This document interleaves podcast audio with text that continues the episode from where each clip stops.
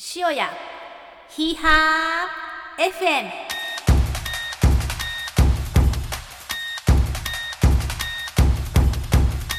皆さんこんにちは。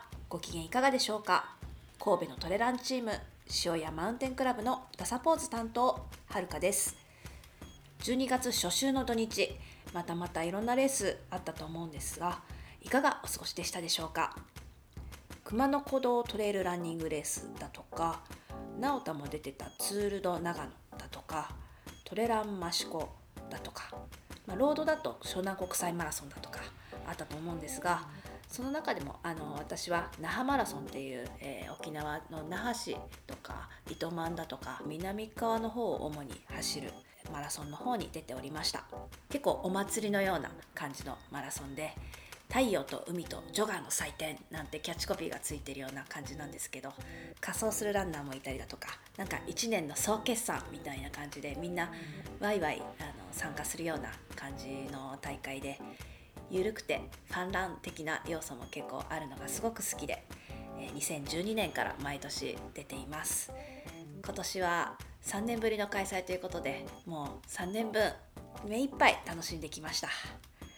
で行きは伊丹空港から行ったんですけど帰りは、えーと、飛行機スカイマークで神戸空港を使ったんですね。で神戸空港って私使ったの2回目なんですけどとってもよくって何がいいかっていうと絶対に塩屋の前を通るということ。えーと、神戸空港っていうのは管制上の都合空域の都合みたいな感じで絶対に明石海峡大橋の上を通らないといけないんですね。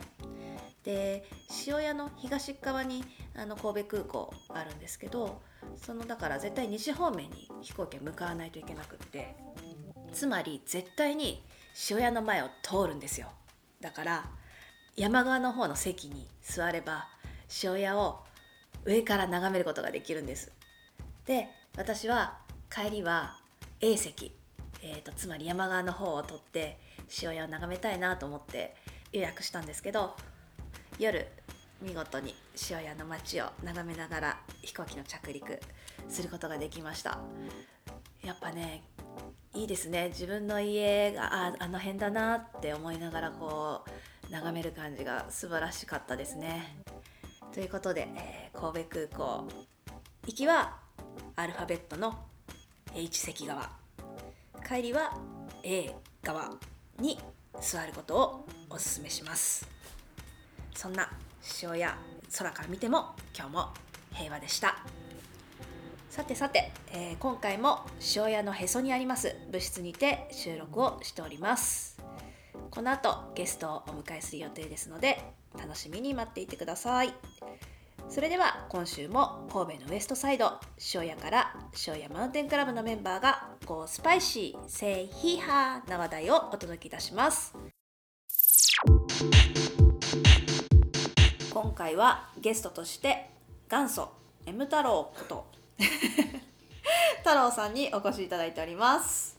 こんばんは太郎です。よろしくお願いします。よろしくお願いします太郎さんと対マンで話すのは初めてですね。初めてですね。はい。照れちゃいますね。照れないでください。M なんでね。そうですね、私もどちらかというと M だと思うんですよ どちらかが S にならないと成り立たない感じになっちゃいますね。はい。えーと、先ほどあの話しました12月の第1週なんですけどその日曜日に太郎さんは清掃登山を企画して塩屋の鉄海山あたりまでクリーニングクラブしてたんですよね？そうですね。はいやってきました。はい。今回なんでやることになったんですか？うん。なんでっていうとあのまあ、ゴミ拾いっていうこと自体は前からまあまああの本当に個人で走ってる間にこう落ちてるゴミをポケットに入れるとかそういうことぐらいはずっとしてたんだけど、はい、まあみんなであのクリーニング登山みたいなっていうのはまあいろんなところもいろんな山域でやってるのも目にしてるけど、まあ、自分らでやったことないなっていう思いもまああって、うんうん、で、まあ、そんなんもあってもいいかなっていうのを前からちょっと思ってたっていうのはあったんだけど、うんうん、まあ、一番の理由っていうのは実はそのそういうふうにあの理由をつけて子供を連れ出す。っまず子供を連れ出す理由にもなるとそれをそういうふうにクリーニング登山だって名前を付けることによってあの普段の SM クラブのみんなも引っ張り出すことができる。一石二鳥そう自分も普段なかなか出られない SM クラブのあのイベントごとに出られるんじゃないかっていう実はそういう下心もちょっとあって。ははははは。そう。なるほど。結局は自分が参加できる自分ができるそう自分ができる範囲の行動であのみんなとあの楽しくできるって何かなって思うとそういう理由を思いついたっていうのが実は、まあ、あの一番大きい理由だったりするっていう。うんうんうん。これまでそんなおそ大掛かりな大掃除みたいなのはうん。やってなかったですなかったですね。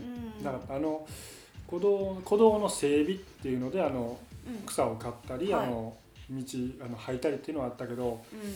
みんなでゴミ拾おうかっていうのはなかったと思いますね。ああ、うん。そうだからあの登山口にあの吐くうんうん。グッズ、なんていうんですか？ああのの落ち葉拾う吐くような熊手熊手そうだ。はいはい。とかあるじゃないですか、うんうんだからなんかいろいろやってんのかなと思ってたんですけどそんなことも。ね、まあだからその落ち葉を履くっていうことぐらいはあったと思うけどあんまりそのゴミ拾いしようかっていうのは多分なかった。う。うんうんうんなるほどうん。なるほど、すごいですね。でそんなこんなで声かけたら結構集まった感じで。いやそうそうそうそう。あの最初はあのえっとめぐみさんとむっちゃんとあやさんぐらいがじゃあ行きますよって言ってくれててうんだからまあ45人かなと思ってて、うん。まあ、だからゴミ袋1個持ってきゃいいかなぐらいの感じで思ってたらはい。まあ結局その直前にまた「じゃあやりますんで」って言ったら「いや行きます行きます」って言ってくれて「行きます」って意思表示してくれてたかどうかも分かんない感じでみんなバーって来てくれてて気づいたらだから11人ぐらいかな、はいはいはい、うん、なんでちょっとびっくりしたっていう。あそんなにみんな関心あったんだってちょっと正直思ったっていうぐらい。そうですね、日朝練の後だったからとかそういうのもあったんですかね。かな。けど朝練結構確かみんな距離走ってたと思う今回ね。うん。それだったからなのか。ちょっとあの自分の都合であの集合も11時半ぐらいにでっかい山とかわけわかんない集合になってたんで。山の上に集そうそうそうそう。合だったんですか？でのちょっとあの内情を言うと自分の町内会のはい。掃除が、はい。あのたまたま たまたま掃除でもかぶっちゃってて。でもっと早うに言ってよっていう感じだったんだけど、まあ、うん。たまたまその日の朝に、あの清掃が9時半か9時から10時半までっていう町内会に入っちゃったから、はいそれ終わってからもうすぐ行こうって思うと、まあ、子供も連れていかなきゃいけないからっていうのと、まあ、メインで来てくれるそのめぐみさんのところのご家族っていうふうになると、まあ、別に鉄海山集合でいいかああつ塩屋側かうんうん。らじゃ行かなくててもともう鉄海山に自分家の近所の鉄海山に直接上がるところで集合して、そこからまあ移動がてら、この塩焼きの方に行きゃいいかなっていう、なるほどなるほど、うんそういう感じになったので、うんうんうん。集合時間もすごい中途半端場所も中途半端だったのにうん。まあさすがみんなフットワークが軽いっていうか。うんうんなんかもううわーってみんな「来ました来ました」って来てくれてでもみんなたったたった走ってくるからそうですよね。すごいなーって思いながそのグッズを持って。らそうそうそうそう。すごい。なるほどなるほど。えなんかそのみんなじゃあなんですか？この掴むトングみたいなやつとかうんは自分で用意して軍手とか？そうあのーまあいやもう花からそのもう軍手で手で行きますよっていうふうに言ってる人もいたけどあの面白かったのはあの秋広くんがうん。めっちゃかっこいいあのトングっていうか。え何ですか？なんかねあの普通あの火ばあのなんて火ばさみっていうの？あのはい。あれってあのよくあの落ち葉かきした後の焼き芋で出てくるやつってあのただこの鉄っぽいのをグッと曲げただけのはい。このハサミ、ゆあの U というか。そうそう U 字型に曲げただけ、はい。あんなんでみんな来るかなと思ったらなんかあの秋広君のやつだけなんかそのグリップのところにプラスチックの部品がついてて、はい。で先もちょっとかっこいいプラスチックがついてるはははは。の、ななんだそのプロ仕様はって聞いたらはいいやなんか僕実はあのゴミ拾いサークルにあの入ってたことがありましたって。何それ。ちょっとままさかの経験者だったっていう。すごい。ゴミ拾いサークルなんて。えあるん大学ですね。の時なのかな？なんかゴミ拾いサークルに入ってて。へえすごいすごいって言って。プロだ。すごいかっこいい道具持ってるって言って。そうそう。らそんなんで秋広君はかっこいいハサミを。うん。であのーむっちゃんとこはなんか100均で買ってきましたって多分その100均って言ってたかな。うん。でえのちゃんも100均で買ってきたとか言ってあの、うん。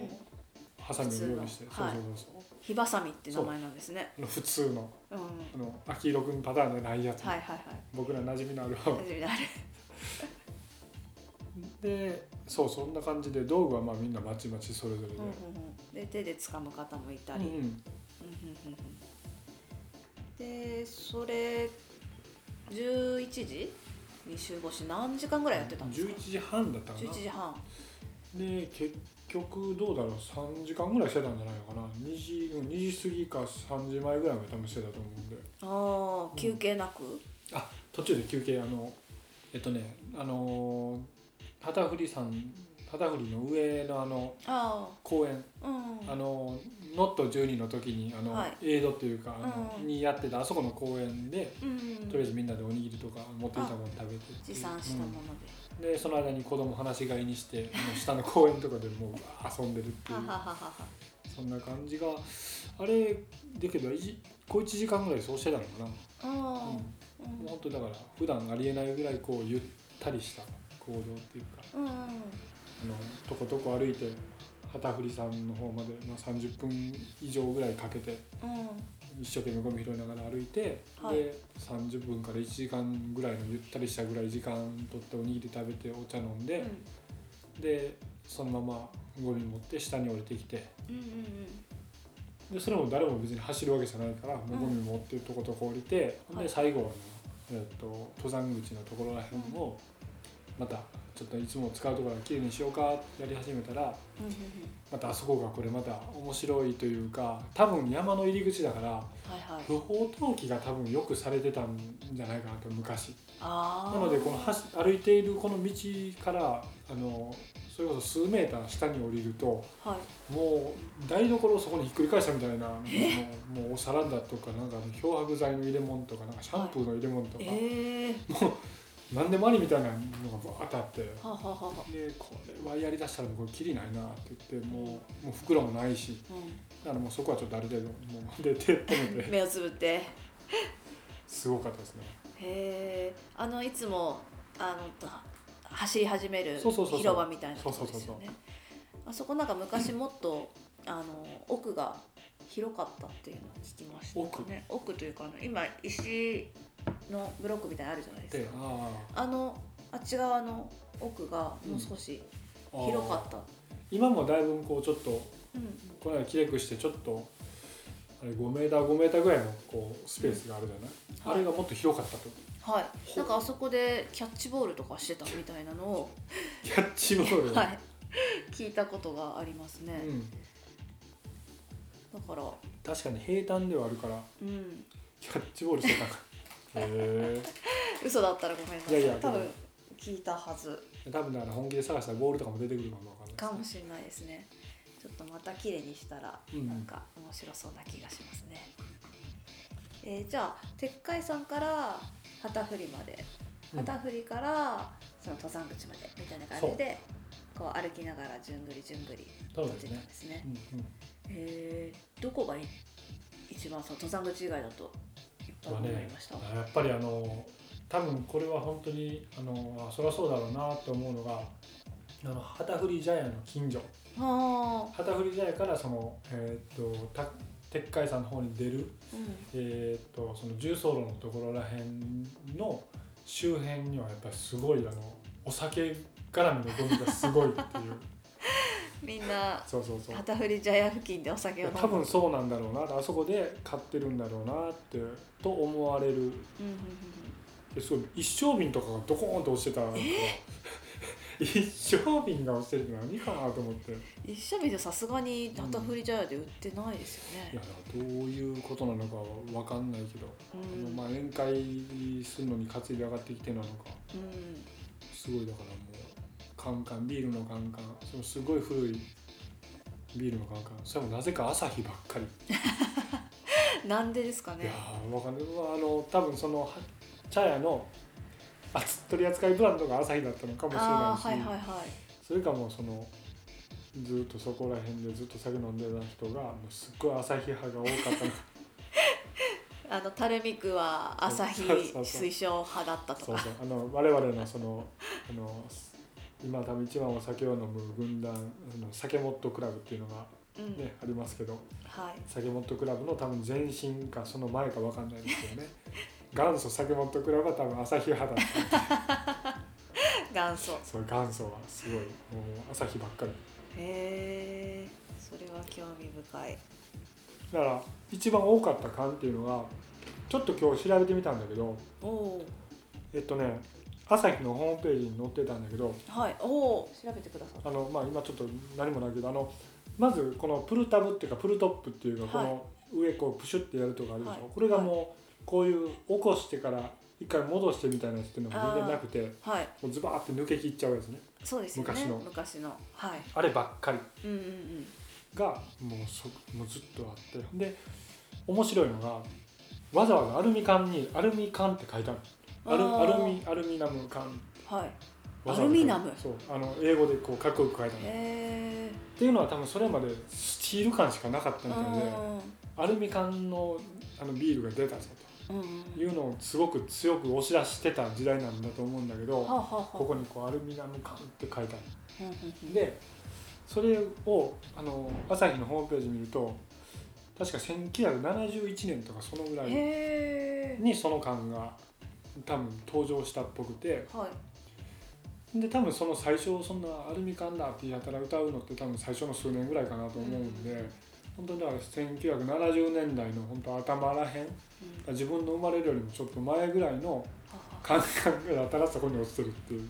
すごい50年弱。そう50年ぐらい前の。うただ面白いことにそれ以外の缶っていうのがそんなになくって。んああ新しい感がなかっそうその後のあこれもちょっと古いなみたいなのがほとんどなくてその種類の缶ばっかりがずっとあの あの重曹路沿いにずっと落ちてるってまたアルミナム缶やみたいな。そうそうまたこれか。ちょっとまたあのまたインスタとかにあのちらっと上げてるんで。はい。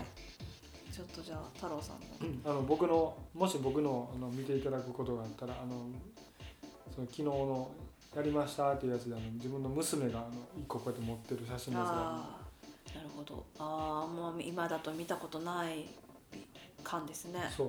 朝日ゴールドっていう多分銘柄だったみたい。うん。すごい。なんか日の丸みたいな。のそうそうそうそう。が書いてあるのと。でこのあもう一人の娘がこの持ってるアクエリアスのめちゃめちゃ古い缶がある。あへえこんなアクエリアス出てたんです、ね、これ見たことないですか？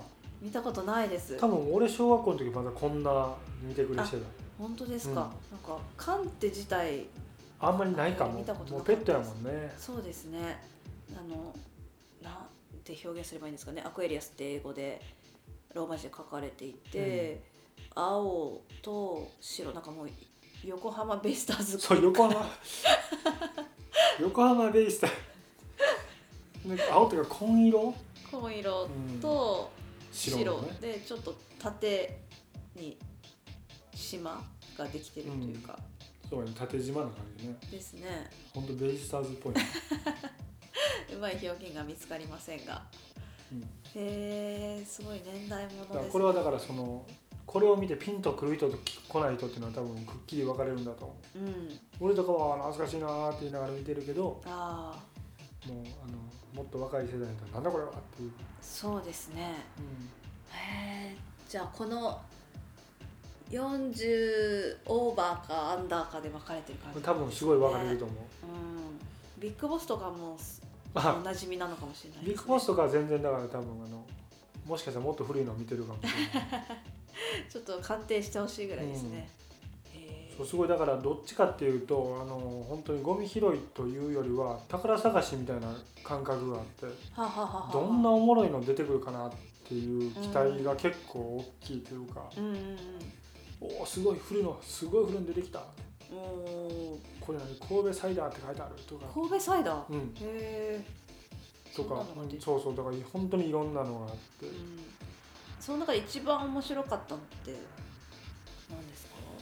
一番面白かったのはねそのあー個人的には面白かったのはその菊正宗ってあの本当お酒あのはい。あの300ぐらいの細い缶がな瓶瓶があって瓶？瓶瓶で菊正宗でこんなちっちゃい瓶があってそれがまあまあ古そうな感じはするんだけどはい。それをなんかうちの娘がそれをい水色のすごい綺麗な色しててそれ痛く気に入っちゃってうん。ゴミなのにうん。拾ってであのあそこのその公園の水道でそれで洗ってはい。めちゃめちゃ綺麗になったってもうなんか一人でずっとそれ抱きしめながら。可愛らしい。そうずっとそれを持って帰るって言って、はい。まあ、まあ奥さんとか嫌かもしれんけど、まあ、別にええかなと思ってうん。うん「まあ、今綺麗になったんやったら持って帰りよ」って言って、うん。ほんであのすごいそれ気に入ってはったのに、うん。俺があの塩屋のあの下に降りてきてあのコープとかのあるところにあの箸がある郵便局のところに箸があるんですよはい。あそこでカバンの中のものを出そうとしたらカバンのここに差し入れがボローンと落ちて箸でバリーンってそれが割あれてでもう娘それでもうその後もうがっかりしょんぼりっていうあのごめんなさいそのそんなエピソードがあったからちょっと他に面白いのがあったかって言われるとあんまりなくてその菊正宗の瓶を娘が気にやたら気に入ってたっていうのがまあうん。結果的には一番自分の中で一番印象深かったかな。いやー持って帰って花瓶とかにしようとしてたんですかね。いやどうせ多分部屋の端っこに転がってたと思う多分いいんだと思うんだけど。ああまあ悲しい運命をたどってしまった。あとはまあ一生瓶がびっくりしたのとあとはあれかな。面白かったというと あのね一輪車ってあるでしょ。あの工事現場にあるやつ。あはい。あれがそのまま落ちてたと、まあ、もう朽ちてるけどうん。ゴローンってそれが転がってると。か、はい。へえうん、工事してたんですかね。いや何かな。多分昔の工事の後なのか。うん何度もそんな掘っていくって感じだけどうんうんそうですね。まあ、そう考えるとやっぱ昔はもうちょっとそのおおらかっていうかそのゴミをそこら辺に掘ることに対してあんまりみんな抵抗がなかったのかなっていう感じもうん。すごいしたかなっていう、また環境とかそういうところが問題視されてなかったそういう時代キーワードがなかったもんね多分、うん。ですよねで集めたゴミって何袋ぐらいになったんですか？あのね45リットルのあの神戸市のゴミ袋にはい。3つか4つあったんじゃないかな多3つ4つ、うん。満帆。分満帆。うー。んほとんどだけど缶とやっぱガラスが多かったと思う。へえ、うん。燃えるゴミは？燃えるゴミはあの誰かが落としてるタオルとかマスクとかあとはそのアメちゃんのあのちっちゃい袋とか、あはい。そういうのがちょこちょこっていう感じで本当にあの燃えるゴミは本当になくってうん。もうもう缶と瓶とバッあとペットボトルうんうんうん。ばっかり。へえめちゃめちゃ重たかっええためっちゃああと面白かったといえばそのゴルフゴルフあクラブがあのアイアンが落ちてて。ーなんか写真に写ってましたよねゴルフクラブ。アイアンを割と早い段階で拾っちゃって。はいでアイアンとあとボールもやっぱ落ちててへゴルフボールは。えゴルフしてたんですかね。であの下にあのゴルフ練習場があるからあはいはい。いやそれかなと思ったけどそんかなり飛距離出さないとそんなに上がってこないし、まね、そのアイアンだって別にそんな飛んでこないし、そうですね。まあ、昔はみんな健康のために上に上がって振り回してたのかなって思いながら。練習したんですかねであの3つあのボールを見つけてうん。あの子供で参加してたうちの娘2人とむっちゃんはそれぞれ1個ずつそれをなんかこう洗ってポケットに入れてなんか友情の印みたいな感いいですね。宝そうなんかもなんか持って帰ってた、うん。うん。お揃いの。そうそうそうそう。ああいい。なんか素敵。ゴミのボールなんだけどね、うん。でなんかそんな感じで子供も子供たちも結構楽しんでたしそのゴルフクラブというかアイアンも最後に持って帰らせてくれと。うん。いやこれは これはあかんよってそんなえ誰が持って帰らせてそれむっちゃんも言ってたしうちの娘も言ってたしあらあらあら。なんかすごいゴルフクラブ持って帰りたいって言ってたけどすごいサビサビやしあの汚いからこれはあかんよってう言って、ん。実用的でもないし。でもやっぱりちょっと子供はやっぱりちょっと我々とは違う角度でこうさっきのあの娘のその瓶瓶欲しいしかりうんすごいなんかやっぱりちょっと違うんだなっていう感じが。なんか本当ゴミをゴミと思ってないというか、宝なイメージなんですかね。多分そうそうなんだろうなっていう感じでしたねなんかね、うん。純朴な。純朴な。ですね。本当本当多分純朴な感じだと。うん。なんかそう考えるとそのお子様方にとって今回の登山っていろいろ考えるというかうん。初めての経験うん。が大きいですよね。かな。あのけど 分かんないんだけど、まあ、自分がその思ってるのは結構その大人がみんなその、はいまあまあ、多分ご存知の通りその、まあ、SM のみんなはあの結構その、まあ、本当にざくっと言うといい人がすごい多いでしょ。で、まあ、あのみんな常言い方はあるけど常識があるというかその、はい。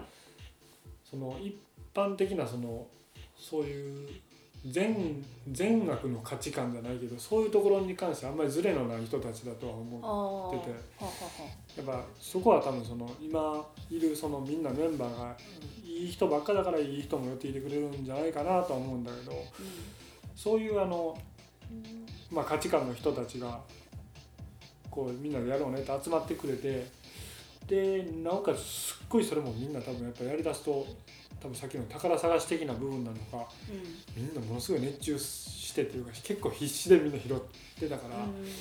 こう大人がこうわーって集まって必死でゴミ拾ってる姿っていうのはもしかすると何かこう子供たちもあのまあ基本的には遊んでわーってやってるけど、うん。まあ、横目で見ながら何かこう感じるものがあったんじゃないかなっていうふうなあ,、まあ、あればいいなっていうふうな気はしてるんだけど。うん。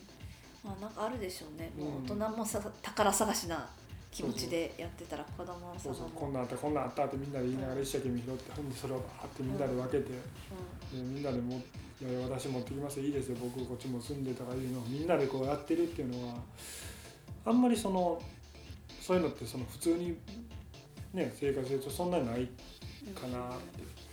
その全然その別に家族以外の単位の大人が集まってみんなでこうわーってやってるっていうのはあんまり見ることないかなと思うから、まあそういうのっていうのをまあそういうあの結構その気のいい人たちがこう仲良く一生懸命やってる状態っていうのをこう別に見せるわけこう見とけって見せるわけじゃなくて見ててくれる中でこう自然にこうなんかこういいのを感じ取ってくれるようなあの場になったらすごくいいなっていうのはなんかこう後々うん。こう振り返ってうん思ったかなっていう。いやすごくいいなと思って、なんかそのこういう登山清掃クリーニングとかで事前活動みたいにうんうん。ちょっとなっちゃうところもあると思うんですけど、もうそれも思わずにうんうん。こう、あのクリーニングすることがうんうん。自然とできるみたいな風にそう育つとねすごくいいなって思いますね。確かに本当おっしゃる通りだった。その、うん。まあ、確かにその慈善活動みたいなあのカテゴリーにやっぱり入りがちだしあのなんだけど意外とやってみると全然そのなんていうかもう人のためにやってる感じじゃなくって自分が楽しくて気持ちいいからうん。うんやるものなんじゃないかなっていうのは昨日やっても思ったしうん多分そのゴミゴミを拾って山がきれいになるっていうことよりも本当に自分が気持ちいいからやるっていうものなんじゃないかなっていう。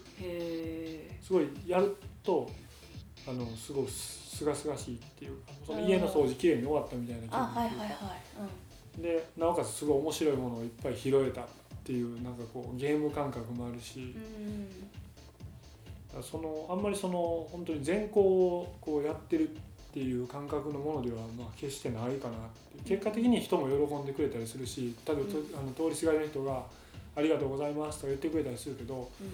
別に「ありがとうございます」って言われるいやそんなんじゃなくて結構自分が楽しくやってますよっていう感じのものだなっていうのをすごい改めて、なるほど。ね、うん、うん。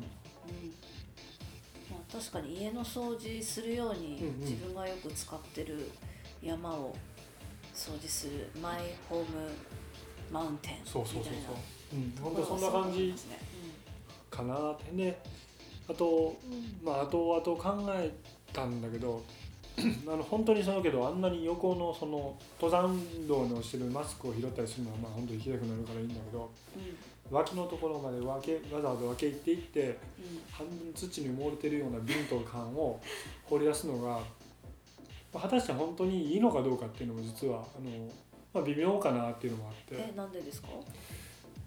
まあ、これもちょっとそのちょっと理屈っぽいんだけども、まあ、誰も見てない見えてないほぼ見えてないところにほぼほぼあのもう見えてない状態でうん隠れてるゴミを、まあ、ほぼ燃えないゴミをこう拾い集めてうん。ゴミ袋をまた1個作ってうん。で、まあ、やったような気になってそれをまたゴミに出すと。うん。そうすると、まあ、他の自治体は分かんないけど神戸市でいうと 燃えないゴミは多分その環境センターっていうのかな。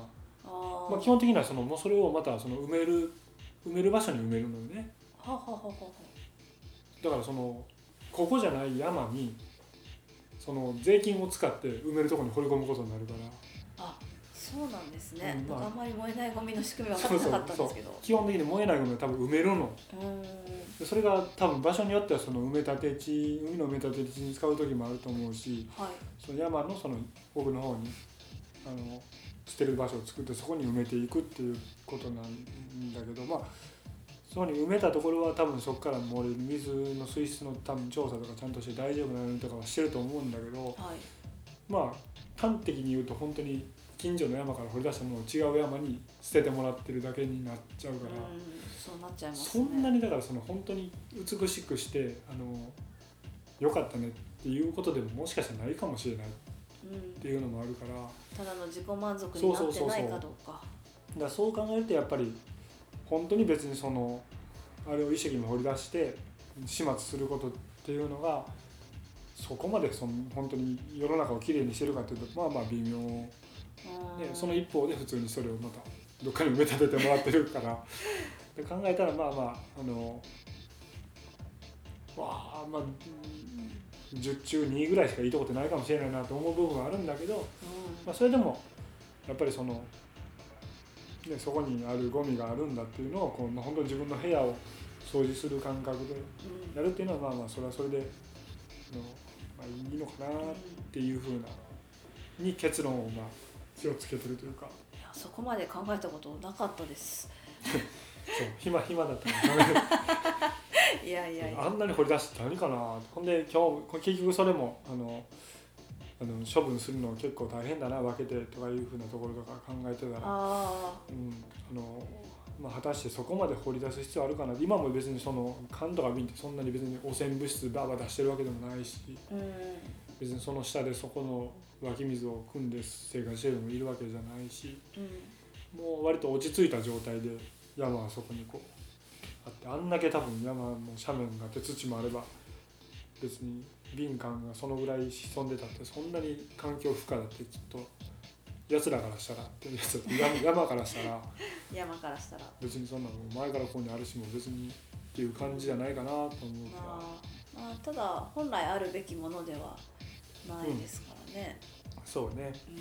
うん。だからまあまあ、そう考えると、うん。うん。まあ、基本的にはそうやってだから僕らがうん。まあ、気づいたからちゃんと僕らなりに気持ちが落ち着く場所にそれを処分するっていうのはまあそうですね。いいかなっていうのと、うん。あとはそのそうすることでもう次からやっぱ僕たちはゴミ掘らんとこうねと思うあのーまあまあ今も多分みんな掘ってないと思うけどうん。ゴミを捨てないようにしようねって、まあ、思えるのがね少なくともその多分子供たちは見てて思うだろうし。うん。っていうのはまあまあその辺を足すとまあまあやっぱり拾ってちゃんと捨てるっていうのはうん。ありかなっていう一応結論付けというかうん。理由にはしてるけど、そうですね、うん、それが正しき姿な気がします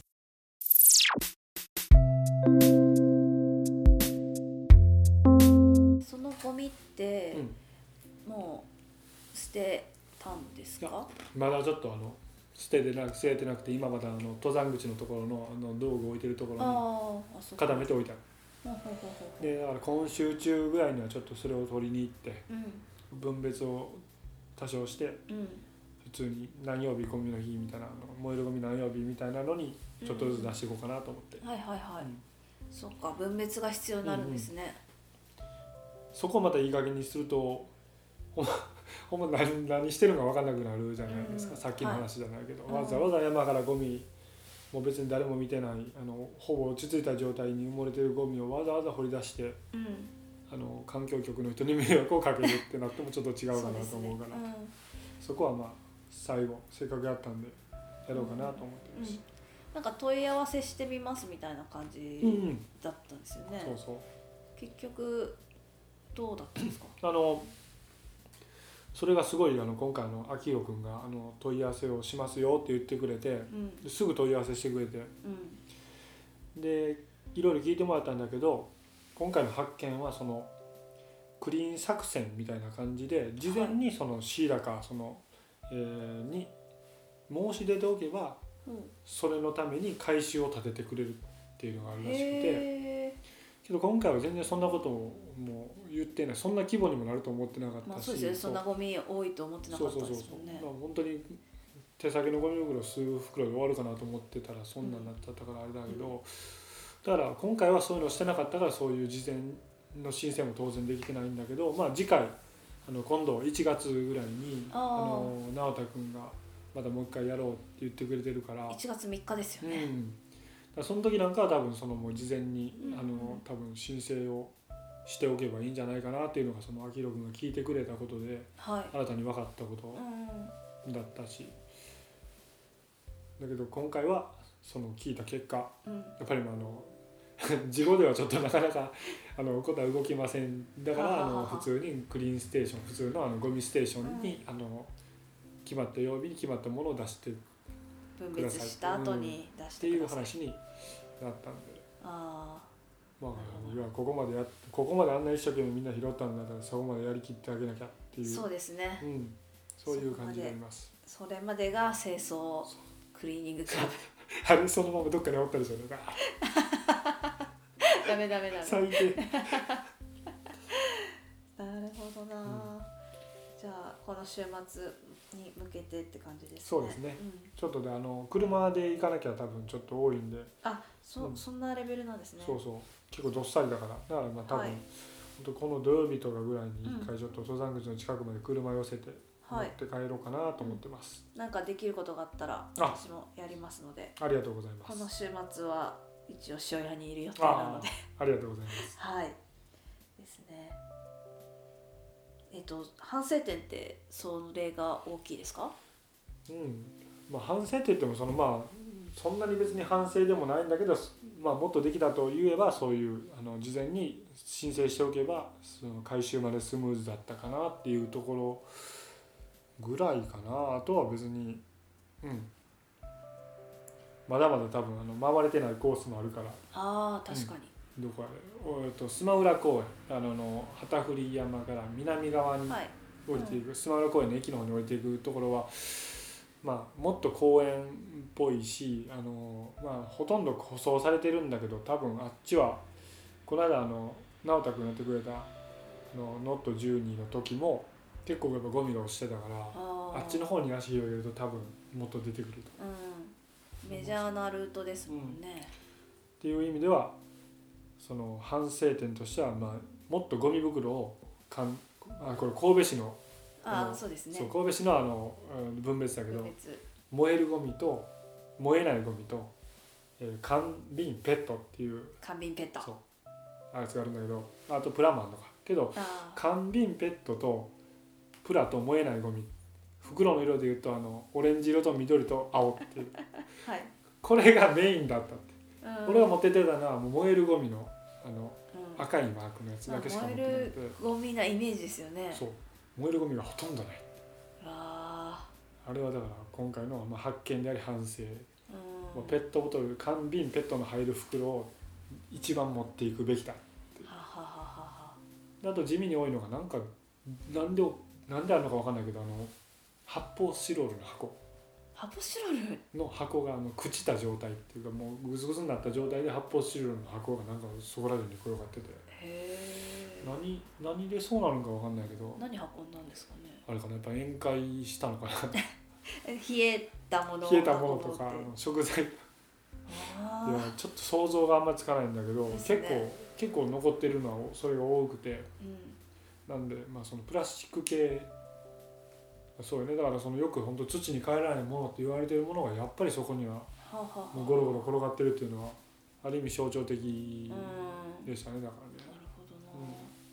そしたらなんでその辺の袋をいっぱい持っていく僕は。1月3日に向けて。そうですね。そうですね。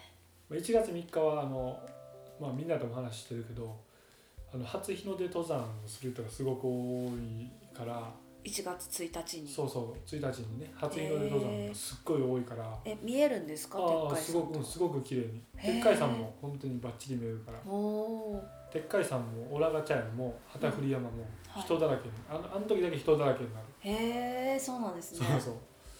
なんであの普段山に登んない人もいっぱい来るから、うん。まあ、マスクとあとほあのカイロああ帰ろカイロがすごい落ちてるっていうのがその正月あの三が日ぐらいのう、うん、山の状況になるからうん多分それもあってあのちょうどだからあのゴミ拾いチャンスじゃないかっていうのがあの、うん。直太君のあのスケジュールの組み方のあの、まあ、一つの理由でもあったと思うんで、そうですね、それはかなり明暗なうんうん、気がします。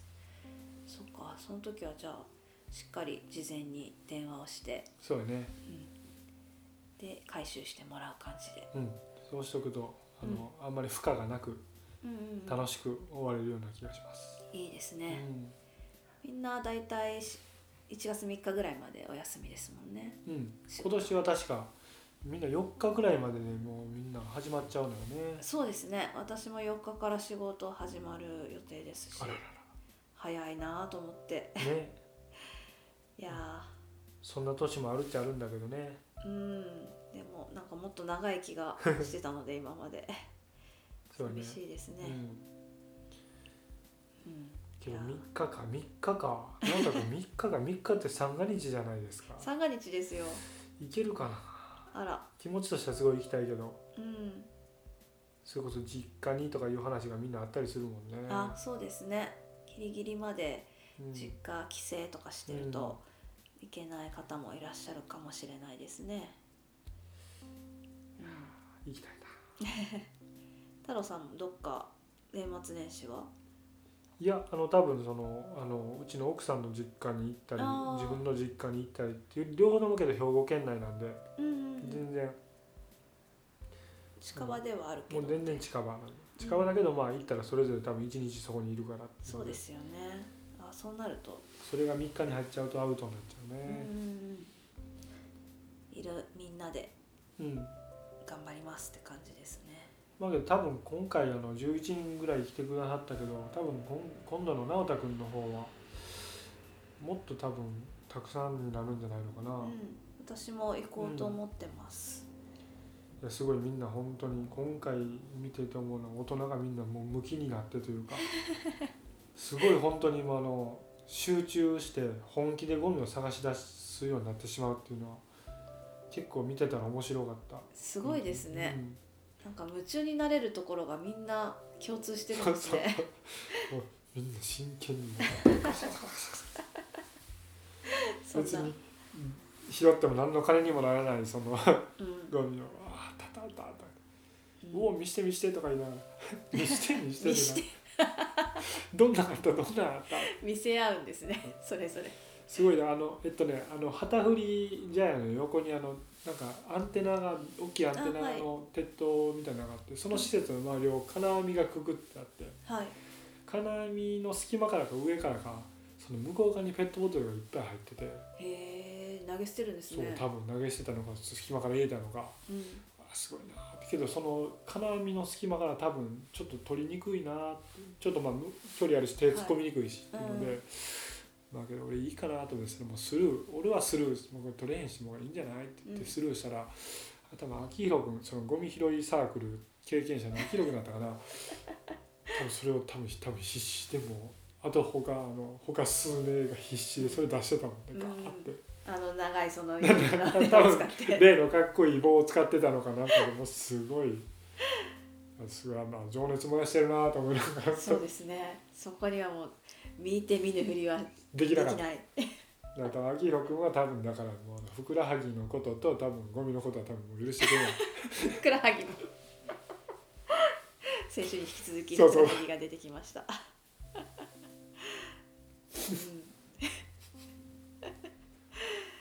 すごい。なんかいいな夢中になれるところが、うん。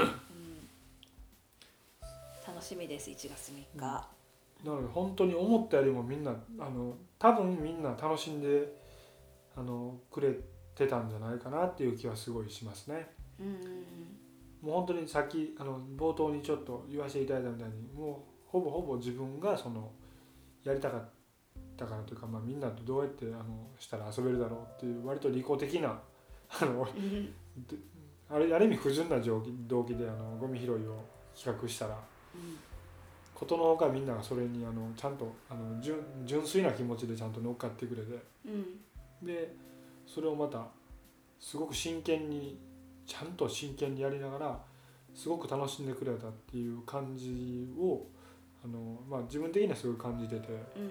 それはあのあのみんながすごくいい人たちだっていうのはよく分かっていたんだけれどもあのすごく本当にあのなんていうのかな。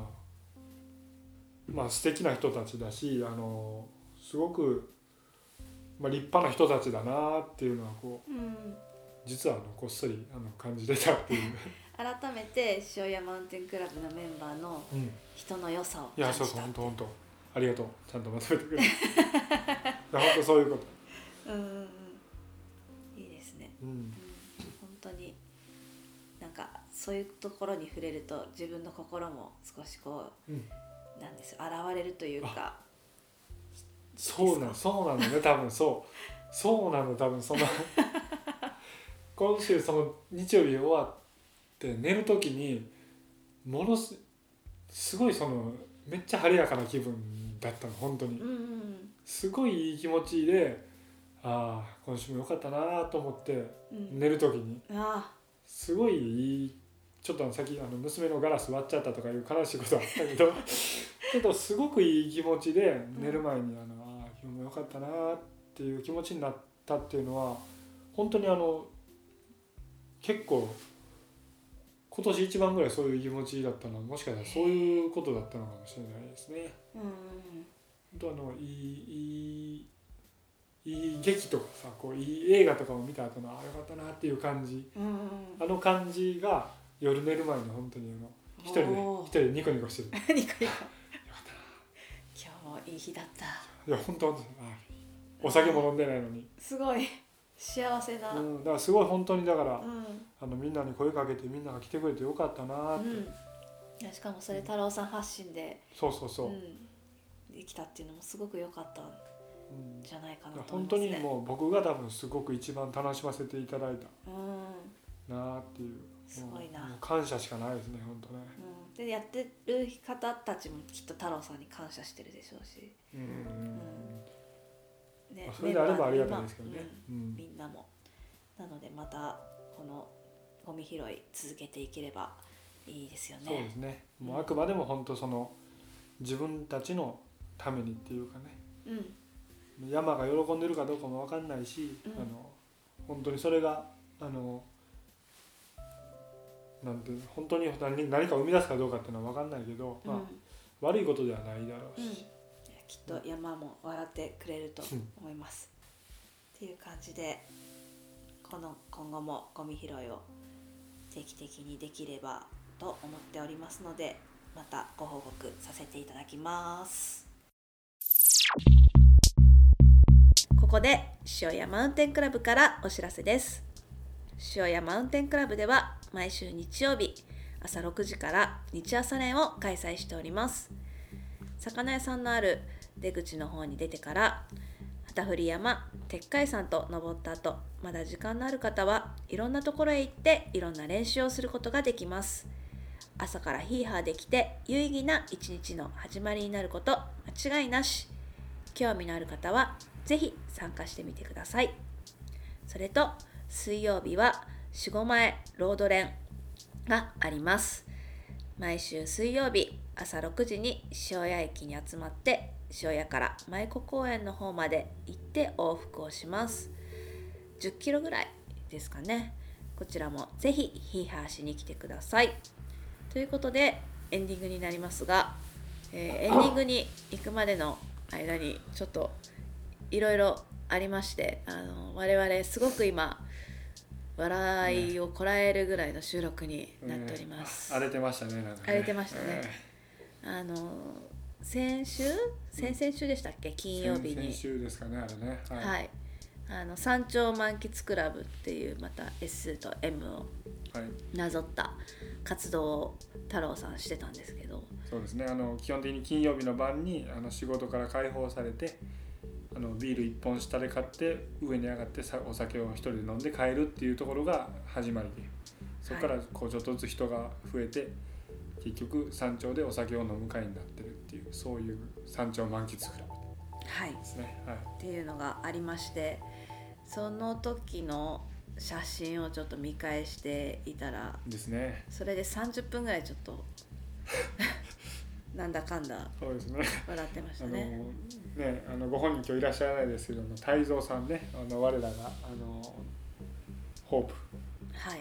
もう実力も折り紙付きの泰造さんですけど。酒もっとクラブ副会長。副会長。はい、副会長バーッとその日もねちょっともう仕事忙しいからあの今から行きますって言ってすっごいダッシュでブワーって駆け上がっていてくれたんですね。はい。で乾杯してであの、まあ、楽しいな楽しいなって言いながら僕がパッパッパッって順番にみんなの顔写真撮ってたんですけどその時太蔵さんなんか気抜いてたみたいなんですけどうん。うんパッて写真撮ったらもう あの完全にそれがあの正岡式だったんですよねあの時ね。もう完全に憑依してる状態っていうあのいうのであのもう相当面白かったんでそれがもう正岡式もまさかのあのイニシャルが SM っていう。SM まさか。四季正式岡正岡クラブっていう。すごい。運命を感じながらそのやってた時の写真を見返しててそれがもう面白くて面白くて今はるかちゃんと2人でずっと腹抱えて笑ってた。ゲラゲラしてました。本当にお見せできないというかここの空気を共有できないのが残念で。ね、悔しいですねなんかね。あんなに楽しかった はいということでお別れの時間になります。この先もヒーハーな週末をお過ごしください。塩屋マウンテンクラブのはるかとえっ、と太郎でした。せーのごきげんよう